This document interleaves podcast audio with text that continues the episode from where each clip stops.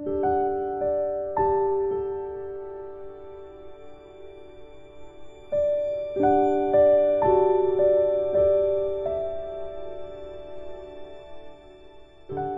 thân mến, người ta thường ca ngợi sự hy sinh của người phụ nữ như một phẩm chất cao quý, mà không bao giờ hỏi rằng sự hy sinh ấy có xứng đáng hay không.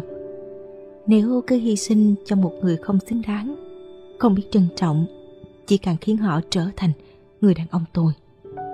Đàn ông tốt biến phụ nữ thành đứa trẻ, còn đàn ông tồi biến phụ nữ thành đàn ông. Mở đầu chương trình của tuần này, mời bạn lắng nghe truyện ngắn Ngày Chị Ấy Ra Đi của tác giả Lê Hứa Huyền Trân.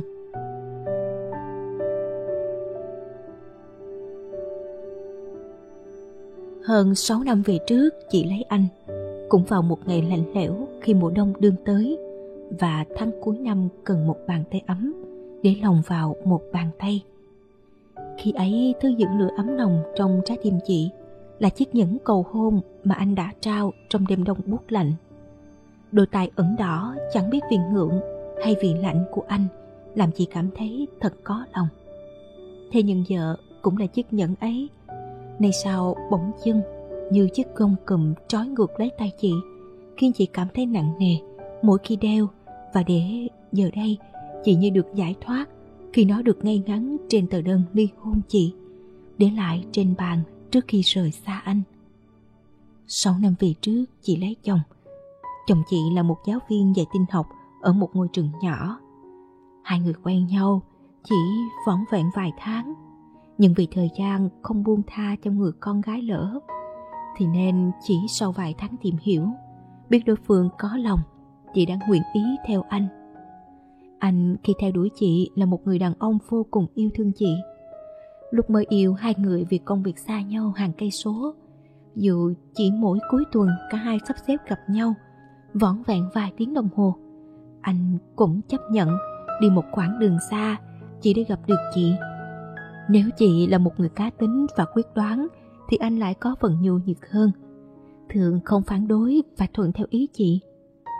Nếu chị là một người luôn cầu tiến và muốn vượt lên số phận thì anh lại chọn cho mình một lối sống an phận, an nhàn với thực tại. Ngày đó chị không cho rằng đó là khoảng cách, hoặc khi người ta yêu nhau thì lửa yêu đốt cháy hết mọi trở ngăn. Khác biệt tính cách trở thành hố sâu quá lớn, nhưng chị luôn tự đặt cho mình một giới hạn không thể vượt qua, đó là rời xa anh, vì anh là lựa chọn của chị. Và khi chị đã lấy anh, chị chấp nhận hy sinh quãng đời còn lại của mình.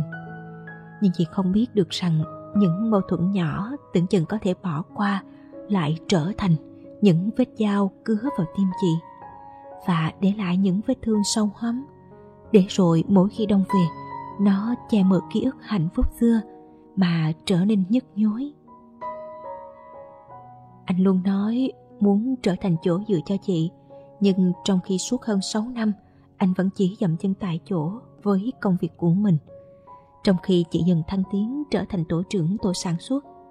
Ban đầu chị cho rằng đặc thù công việc của cả hai khác nhau nên không thể so sánh được, cho tới khi gia đình cần một khoản tiền lớn để xoay sở vì một biến cố. Trong khi chị dốc hết tiền để dành thì anh mới chỉ dám dúi được cho chị một ít. Chị mới chợt nhận ra thời gian qua không hẳn là anh tiêu xài hoang phí, nhưng anh là người không có kế hoạch, nên những đồng tiền anh làm ra không này thì cũng chỉ tiêu xài vào những điều mà anh thậm chí không hề nhớ. Khoảng thời gian sau đó, một mình chị còng mình đi làm trả nợ những khoản vay, thậm chí chị giấu anh nhận làm thêm 2-3 công việc đến tối mịt mới về, thì khi về đã thấy anh đóng cửa ngủ từ lúc nào. Thậm chí sáng hôm sau anh còn vô tư kể với chị: anh vừa xin cắt bớt một ít tiết dạy, chứ dạy nhiều thấy nhọc người quá. Nghe những câu đó chị thấy rất thất vọng. Anh dường như không biết cố gắng, không biết hy sinh, trong khi chị còn thậm chí không có thời gian để nghỉ ngơi. Anh lại xin đi làm chỉ vỏn vẹn 3 ngày trong tuần để dành nhiều thời gian ở nhà cho việc ngủ. Khi chị bàn với anh về việc muốn mở một sạp hàng nhỏ để buôn bán, có chút vốn làm ăn nhất là khi tuổi tác hai người ngày càng lớn, không thể làm công việc tay chân mãi được, thì anh gạt phắt ngay, vì cho rằng việc đó tốn thời gian của anh. Phải cho đến khi chị khuyên mãi, anh mới bực tức, tối nào cũng ra khỏi nhà, với danh nghĩa là đi khảo sát thị trường. Một khoáng nhưng kỳ thật là anh đến quán cà phê quen thuộc mỗi tối ngồi hút thuốc, tán gẫu với lũ bạn. Vì chị vốn thông minh và có chút kiến thức kinh doanh nên dễ dàng nhận ra lời nói dối của anh, nhưng lại làm anh tự ái cho rằng đàn bà thì không hiểu chuyện. Nhân cơ hội đó gạt phắt luôn ý kiến của chị. Anh không cầu tiến, chị đã cho rằng có khi do công việc của anh vốn an toàn, nó dễ thành nếp sống. Nhưng anh thậm chí là một người coi trọng bản thân hơn cả gia đình. Anh có một vết thẹo nhỏ trên chân, di chứng việc té xe từ hồi còn nhỏ. Mảnh thẹo bé con nhưng anh lại luôn lấy nó làm lý do cho mỗi lần mắng chị. Mỗi lần anh không muốn giúp chị hoặc khi chị khuyên anh nên nhận thêm việc gì đó, làm việc kinh tế gia đình đương khó khăn, câu cửa miệng của anh lúc nào cũng là: cũng chưa đến mức chết đói, sao cứ phải vượt vã lên. Mùa đông năm ấy chị giấu anh đi bán máu vì nhà chỉ còn vài hạt gạo cuối cùng.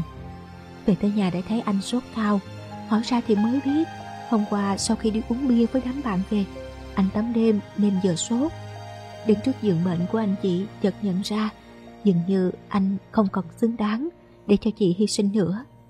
Hơn 6 năm qua, vết sẹo nhỏ trên chân anh so bằng vết sẹo dài nơi bụng mà chị đã mổ sinh những đứa con của mình. Công việc được anh rút bớt đi, có bao giờ anh nghĩ đã được bù lại vì chợ nhận thêm 2-3 công việc. Anh là trụ cột trong nhà, nhưng chưa bao giờ chị có thời gian ngơi nghỉ trong khi anh lê la quán xá để giờ đổ bệnh. Nhưng việc quan trọng nhất chị nhận ra đó là khi một người đàn ông chỉ cố gắng sống thoải mái cho bản thân mình thì mãi mãi không thể nào là người đàn ông của gia đình mình được. Cầm lá đơn ly hôn của chị, anh nhất quyết không ký. Chị chỉ mỉm cười buông lại một câu: đàn ông tốt biến phụ nữ thành đứa trẻ, đàn ông tồi biến phụ nữ thành đàn ông. Anh hơi sững người, nhưng trong mắt anh có gì đó như ngộ ra. Lúc ra đi, chị vẫn mang trong mình một trái tim vững chãi, vì chị luôn là người quyết định. Vì anh luôn ỷ lại vào chị mà không bao giờ biết được rằng chị là một người phụ nữ, chị cũng cần được dở che.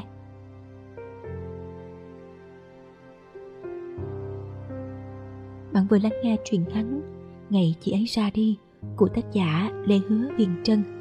Tiếp theo chương trình, mời bạn lắng nghe lá thư được gửi đến từ tác giả ẩn danh với tựa đề Cứ để ba đi về phía ấy, mẹ con mình bước đường rộng thênh thang.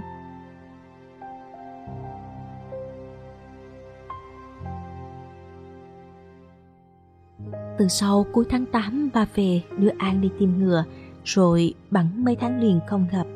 Mà đếm gần 20 cái chủ nhật trôi qua mà ba vẫn chưa về. Lúc điện hỏi thì ba đổ tại việc quấn chân không thể về thăm con. Hồi đó mẹ nghi ba có người mới, nhưng đứng giữa ranh giới mật thước và bản năng thì mẹ lại theo hướng tích cực là ba không bao giờ thế. Mẹ không bao giờ lấy tự do của ba, nên cả nhà mình cứ việc nào ra việc đấy. Cuối cùng linh tính của mẹ là đúng. Ngày đêm Noel mẹ gặp hình ảnh ba và cô ấy ôm nhau dưới gốc cây thông.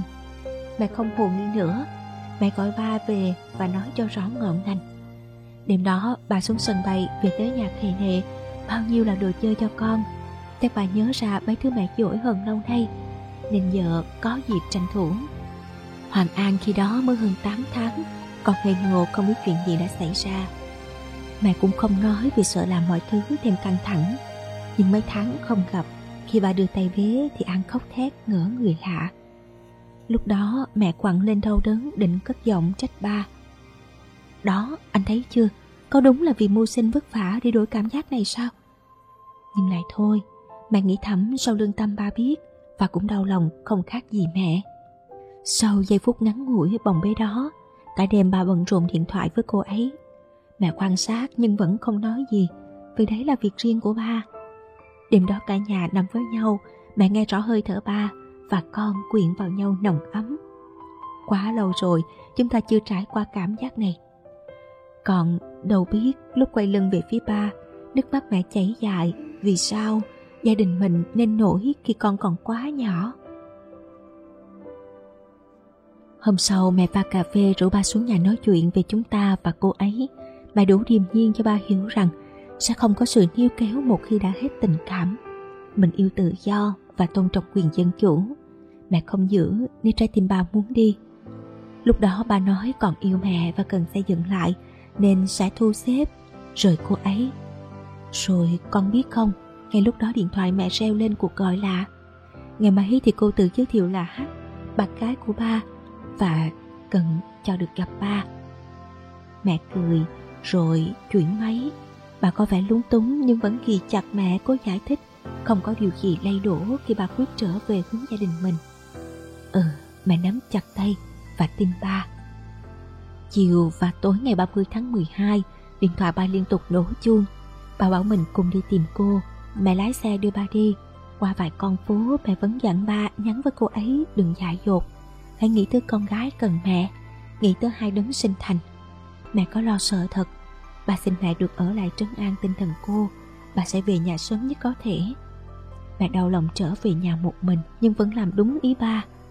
Vậy mà sau này cô chủ động nhắn tin kể cho mẹ nghe. Đúng đêm đó họ làm chuyện không đúng với mẹ. Làm gì có tự tử, chuyện cô thích vậy mẹ cũng tin à? Giờ nghĩ lại mẹ thấy mình ngây thơ quá phải không? Nên mẹ viết mấy dòng ngày kỷ niệm tròn 3 tháng ngày ba trở về với chúng ta. Mẹ nhắc lại lý do vì sao chúng ta có chuyến đi Hà Nội, vì sao mẹ phải bế con lang thang giữa trời giá lạnh, để nhận ra đâu là sự thật và đâu là nhảm nhí. Giờ thì tất cả đã qua, những hờn oán cũng không giúp chúng ta lớn dậy. Có một điều mẹ vui hẳn ra khi nghe lời đơm đặt rằng mẹ lấy ba bằng sự trốn chạy hay cài bẫy như thế An là đứa con vô thừa nhận của họ nội.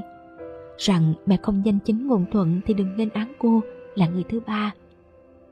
Con à, hãy để ba đi về lối ấy. Mình mang ơn ba gieo hạt lên mẹ cho Hoàng An có mặt. Hãy xem như chúng ta chưa từng có những năm tháng yêu thương bền chặt. Như thế mai sau sẽ chẳng có ai đớn đau hay dằn vặt. Đường thênh thang phía trước, mẹ nắm chặt tay An, băng qua tháng năm sống yên vui bất tận.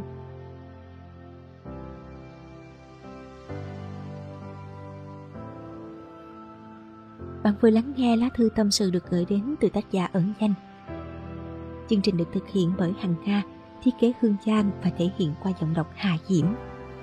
Blog Radio được phát hàng tuần tại website và kênh YouTube Blog Radio. Hãy nhấn đăng ký và nhận thông báo để không bỏ lỡ những chương trình mới nhất nhé. Cảm ơn bạn đã quan tâm theo dõi. Xin tạm biệt và hẹn gặp lại.